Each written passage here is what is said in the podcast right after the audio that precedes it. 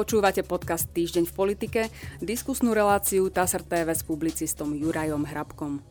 V dnešnej relácii vítam publicistu Juraja Hrabka. Dobrý deň. Dobrý deň, prajem.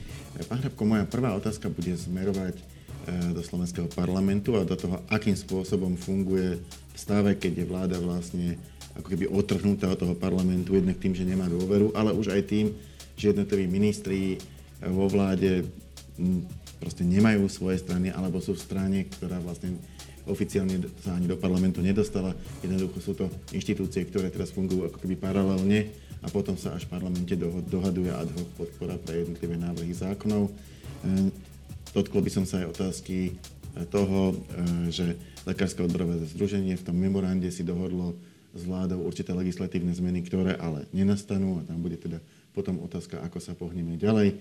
Krátko by som sa pozastavil aj pri návrhoch Olano na, na tú 500 eurovú odmenu za účasť vo voľbách a celej tej motanice, čo okolo toho, okolo toho nastala. Máme tu potom stiahnutie kandidatúry pána Klusa a na záver by som sa chcel opýtať aj na otázku opätovnej kandidatúry pani prezidentky. Strašne veľa je toho, poďme na to. E, takže už na začiatku tejto schôdze tam bolo vidno, že sú nejaké presuny návrhov zákonov. V správe TASR mám poznamenané napríklad, že Poslanci Národnej rady presunuli na riadnu, ďalšiu riadnu schôdzu niekoľko bodov z programu aktuálnej schôdze, napríklad návrh poslaneckých klubov SAS, Olano a Smerodina e, na novelu stavebného zákona. E, opätovne tiež presunuli dva vládne návrhy z dielne Enviro rezortu a tak ďalej a tak ďalej. Jednoducho, na niektoré, alebo je tam napríklad e, novela školského zákona, o ktorej sa rokovalo, rokovalo na poslednú chvíľu. SAS predsa len prislúbila, že ju podporí to dianie je teda veľmi neštandardné v parlamente. E, ako ho vidíte vy, ako by ste ho charakterizovali? Takisto ako vy, ako neštandardné, ale na druhej strane zase, zase je aj pochopiteľné. Treba si uvedomiť, že vlastne po vyslovení nedôvery vláde Eduarda Hegera sa začala okamžite voleb, volebná kampaň a teraz bez ohľadu na to, že kedy ten termín volieb je, straníci už sa budú, alebo poslanci v parlamente teda už sa budú iba predbiehať v populistických návrhoch, tak aby to museli registrovať médiá tým pádom odovzdávali svoj odkaz voličom. Lepšie to už nebude, rozumné návrhy sa jednoducho minuli, aj tak, aj tak ich v tomto volebnom období až tak veľa, veľa nebolo. A všetko je to podriadené už iba, už iba volebnej kampani. Inými slovami povedané, no tak možno už očakávať iba, iba show, robenie show, ale nie politiky. To už skončilo a takto to bude až do septembra, kým nebudú voľby. No, e, poďme, e, poďme k tomu lekárskému odborovému združeniu. To sa tiež týka aktivity, ktorá mala byť legislatívna, to znamená, mala byť schválená v parlamente. Mám tu správu z 28. marca e, TASR. Dočasný poverený minister spravodlivosti William Karas pozastavil legislatívny proces týkajúci sa trestania riaditeľov nemocníc za úmyselné porušenie povinnosti zabezpečiť dostatok zdravotníkov. Mediam to uviedol e, po rokovaní vlády. Minister navrhol Lekárskému odborovému združeniu namiesto zavedenia trestnoprávnej zodpovednosti administratívne trestanie šéfov nemocníc cez správne delikty. E, ale e, odborári teda aj podľa jeho slov stále trvajú na zavedení trestnoprávneho postihovania štatutárov nemocníc. Šéf Lekárskeho odborového združenia Peter Vysolajský pre uviedol, že o pozastavení legislatívneho procesu nevedeli. Očakávame, že od ministra spravodlivosti dostaneme bližšie vysvetlenie k dôvodom e, zastavenia legislatívneho procesu k trestoprávnej zodpovednosti vedení nemocníc a predstaví verejnosti, ako inak chce garantovať bezpečnosť pacientov, konštatoval. Jednoducho, oni trvajú na tom, že je to v tom memorande, tak by sa to malo plniť. Najprv meritu veci, je to vôbec správne, ja neviem, trestnoprávne postihovať riaditeľa za to, že nezohnal dostatok pracovníkov? No to určite nie. Na druhej strane zase sa dá povedať, že ak má možnosť mať dostatok pracovníkov a nechce ich, tých, zabezpečiť dostatok pracovníkov, aj to je na hrane, teda, či to má byť trestnoprávne, no tak ale rozhodne to nie je správne konanie z jeho strany.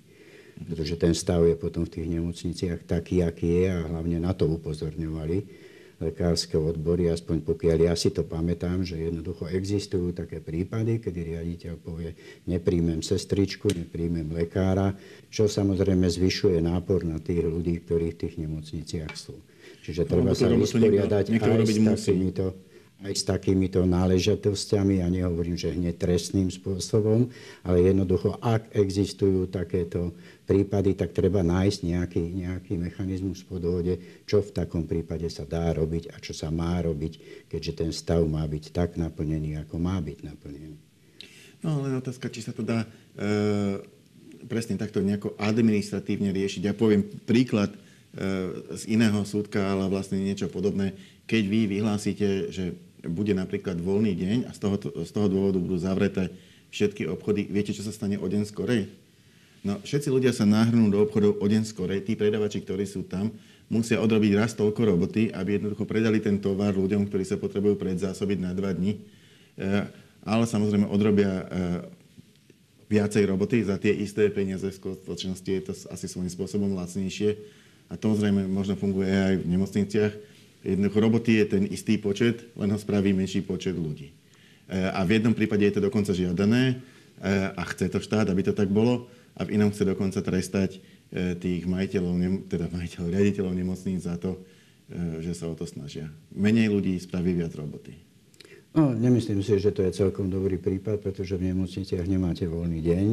Ale ja samozrejme nie som odborník na zdravotníctvo, ani sa na neho nechcem pasovať ak je pravda to, čo odborári tvrdia, a ja nemám dôvod im neveriť, že existuje napísaný papierov, napísaný stav, aký v nemocniciach má byť. E, počet ľudí, ktoré môže a má sestrička opatrovať, počet lekárov, ktorí tam majú byť zamestnaní. A toto niekto brzdí, hoci sa mi ľudia hlásia, mm. či sestričky alebo lekári, tak by to malo byť ako si vysporiadané. Myslím si, že im ide o toto keďže aj peniaze na to tá nemocnica dostáva, na ten počet ľudí, mhm. ktorý tam má byť, respektíve je mhm. papierovo, by, by tam mal byť. Ale to je jedno, pretože my tu aj za týmto stolom to určite nevyriešime, ani nikto iný vyrieši to musí ministerstvo zdravotníctva s lekárskym odborovým združením. Ja si pamätám to memorandum, tam lekári dávali priamo návrh paragrafový, ako by to malo vznieť v zákone ale napriek tomu aj teda je tam návrh, že ak vzniknú spory nejaké, a to je bežná klauzula v akýchkoľvek dohodách a memorandách a smluvách, že keď vzniknú spory, vyvolá sa rokovanie a tým rokovaniam sa povie, že čo a ako ďalej treba postupovať. Mm.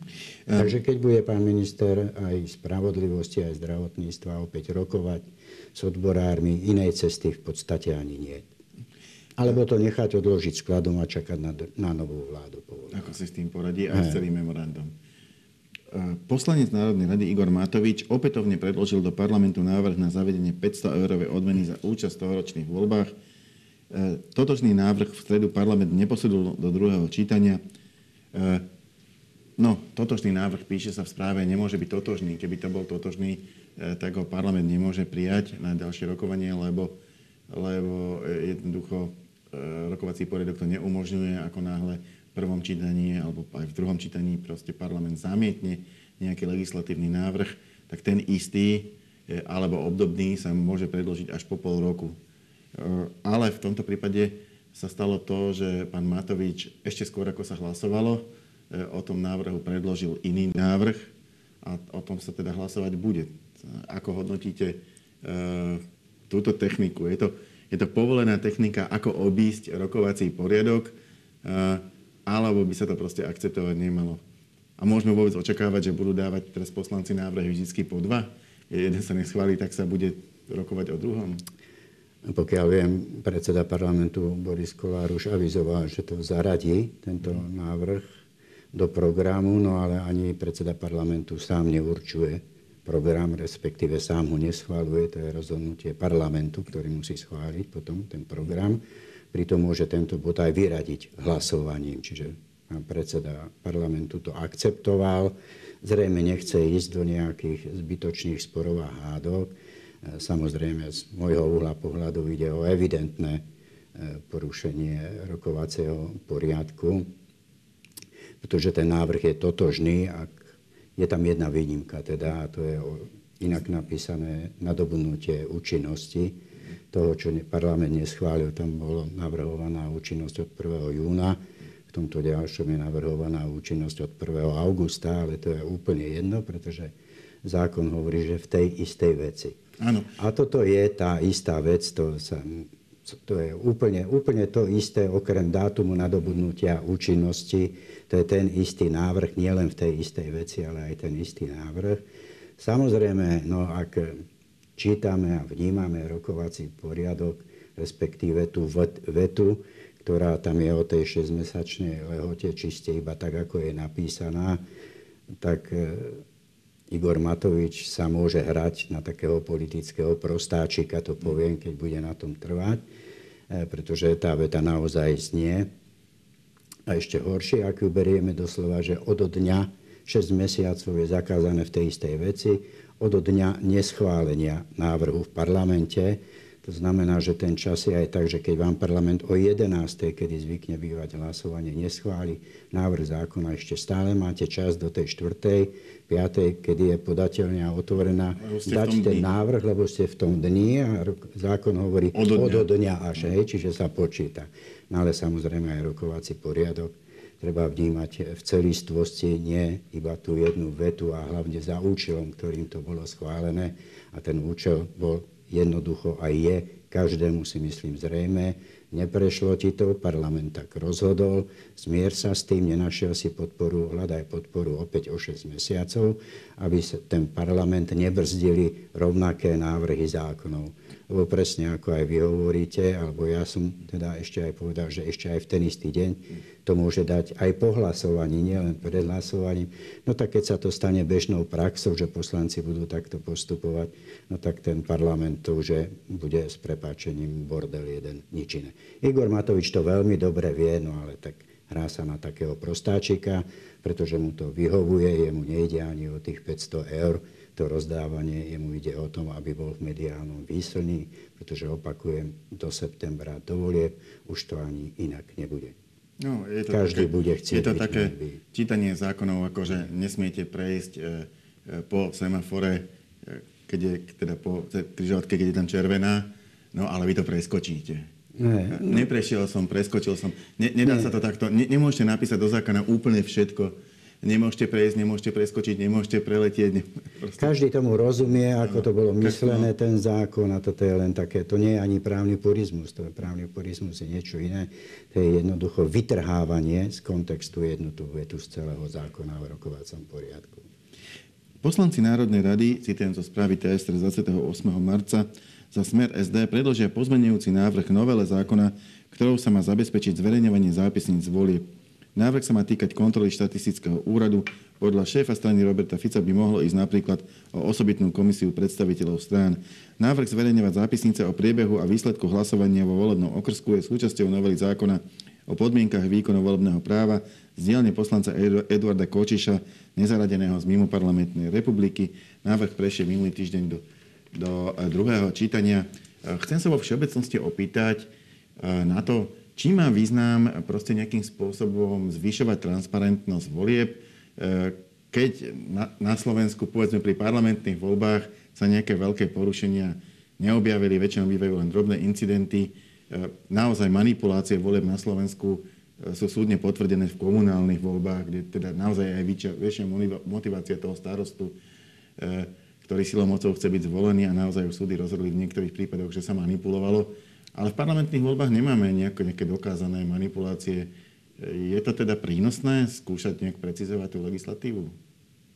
Keď hovoríme vo všeobecnosti a nie o tom konkrétnom návrhu, pretože ten návrh nie je dobrý a ja neviem, ak bol aj pustený do druhého čítania, či vôbec prejde a v akom znení prejde, potom sa môžeme na neho bližšie pozrieť. No ale tak vo všeobecnosti, keď hovoríme, ja si myslím, že nikomu to neublíži. Nikomu to nemôže ublížiť, zvýšenie transparentnosti aj takýmto spôsobom, iba ak nejakým podvodníkom alebo darebákom, ak by sa našli. Mm. Čiže týchto môže skôr odradiť, ale nevidím na tom nič zlého, aby boli zverejňované zápisnice. Konec koncov už aj dnes sa dá k ním preklikať, ale nie až tak úplne správne, ako keby boli v obci napríklad na tých obecných tabuliach. Tu má každá obec vyvesované, vyvesované tie zápisnice z volieb. Ale pozrite sa, v 98. a nielen v 98. robili si politické strany paralelné ščítanie volieb. Ak tu hrozí nejaké falešné výsledky alebo manipulácia s volebnými výsledkami, tak to môže byť iba v takom prípade, že zlyhajú politické strany. Lebo majú tu nikto iný, pretože politická strana má právo ktorejkoľvek komisii určiť svojho člena dať ho tam a ten, aby už kontroloval potom, potom tých ostatných ľudí. Toto je všetko zase, musím sa vrátiť úplne na začiatok aj opäť k tomu, tej odpovedi s Igorovi Matovičovi, jeho 500 eurovým nápadom to sú všetko už iba predvolebné chytáky. Jedni budú tvrdiť, a môže to byť aj predpríprava na výsledky volieb, že tie voľby nebudú férové, že nebudú spravodlivé, že sú výsledky falšované, to sa všetko uvidí. Jednoducho sme vo volebnej kampani a netreba si to všimnúť. Hmm. Čiže sú to dve vlastne rôzne veci. Jedna vec je zmena legislatívy a druhá vec je téma. E, Áno, lebo ne, ani nevieme, či tá legislatíva bude schválená, v akom znení. Ak to prejde, môžeme to opäť zanalýzovať. Myslím si, opakujem vo všeobecnosti, zvýšenie transparentnosti nikomu nemôže, nemôže ublížiť a celé to, ako sa vedie, že existuje možnosť falšovania volieb, tak to je len stranická proste propaganda, aby zaujali nejakým spôsobom médiá a tým dali odkaz svojim voličom, aha, chystá sa tu falšovanie volieb, hoci tie strany, ktoré to dnes hovoria, dokážu sami o sebe tomu falšovaniu prípadnému zabrániť, keď budú nominovať svojich ľudí do volebných komisí. 28. marca správa TSR vláda, vláda stiahla nomináciu Martina Klusa na kandidáta Slovenskej republiky za člena Európskeho dvora auditorov. Kabinet o tom rozhodol na útorkovom zasadnutí potom, ako sa Klus vzdal kandidatúry. Výbor Európskeho parlamentu pre kontrolu rozpočtu v stredy 22.3. odporúčil plénu neschváliť slovenského kandidáta Martina Klusa za člena EDA. Po vypočutí Klusa hlasovalo proti nemu 20 členov výboru, pričom nikto nehlasoval za a traja členovia sa hlasovania zdržali. Uvádza TASR. Ehm, ako vnímate neúspech tejto kandidatúry? Pán Klus bol štátnym tajomníkom ministerstva zahraničných vecí, bol to renomovaný politológ, ehm, ale kandidoval v podstate na ekonomický post. Ehm, vláda sa ho rozhodla nominovať do tohto auditorského dvora a dopadlo to takto. Zle zaplutý prvý gombík zo strany pána Klusa tak si myslím, aj, je v tom aj vidieť ten rozdiel, keď ste spomenuli jeho politologickú minulosť, že medzi politológom a politikom je evidentne veľký rozdiel. Iná vec je vykonávať politické remeslo a iná vec je o ňom iba, iba hovoriť alebo analyzovať ho.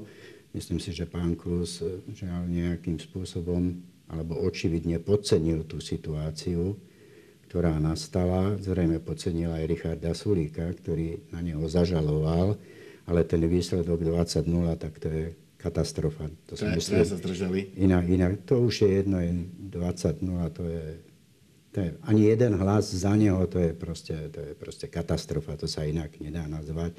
On samozrejme nemohol počítať s hlasmi všetkých, pretože tam zo zásady niektoré frakcie hlasujú proti, proti tomu ani, ani je za, ale myslím, že to podcenil rovnako ako podcenil pána Sulíka, hoci mal skúsenosť s tým, ako pán Sulík žaloval už na Rada, Radoslava Procházku, keď sa uchádzal o post sudcu.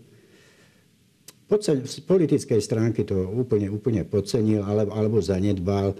Pozrite sa, Michal Šimečka sa tiež nestal pod predsedom parlamentu pre svoje kvality politické, ktoré jednoducho nemá a nemal v tom, v tom čase, ale jednoducho politicky to nepodcenil a dokázal sa na tom dohodnúť. A tu tá dohoda zo strany Martina Klusa mi ako si chýbala, inak si myslím, že by až do takejto katastrofy nešiel. Čiže podcenil to z môjho uhla pohľadu. Mám tu ešte otázku na pani prezidentku. Ona totiž to v minulosti viackrát avizovala, že sa vyjadrí v nejakom čase, nie je presne určený, k tomu, či bude opätovne kandidovať na post prezidenta Slovenskej republiky. Média sa k tomu opakovane vracajú, kedy sa vyjadrí a tak ďalej, či bude kandidovať, či nebude.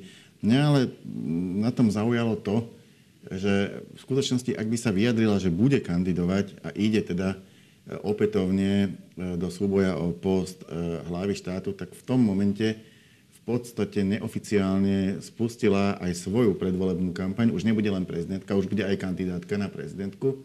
Čo si myslím, že v čase pred, pred parlamentnými voľbami, kedy má na sebe ešte aj zodpovednosť za kontrolu vlády, ktorú tam vlastne ona sama vymenovala, aj tá dočasná vláda pod jej kontrolou, keď je k tomu pribudne ešte aj táto poloha, nielen prezidentky, ale prezidentky a kandidátky, eh, tak to bude zaťažovať.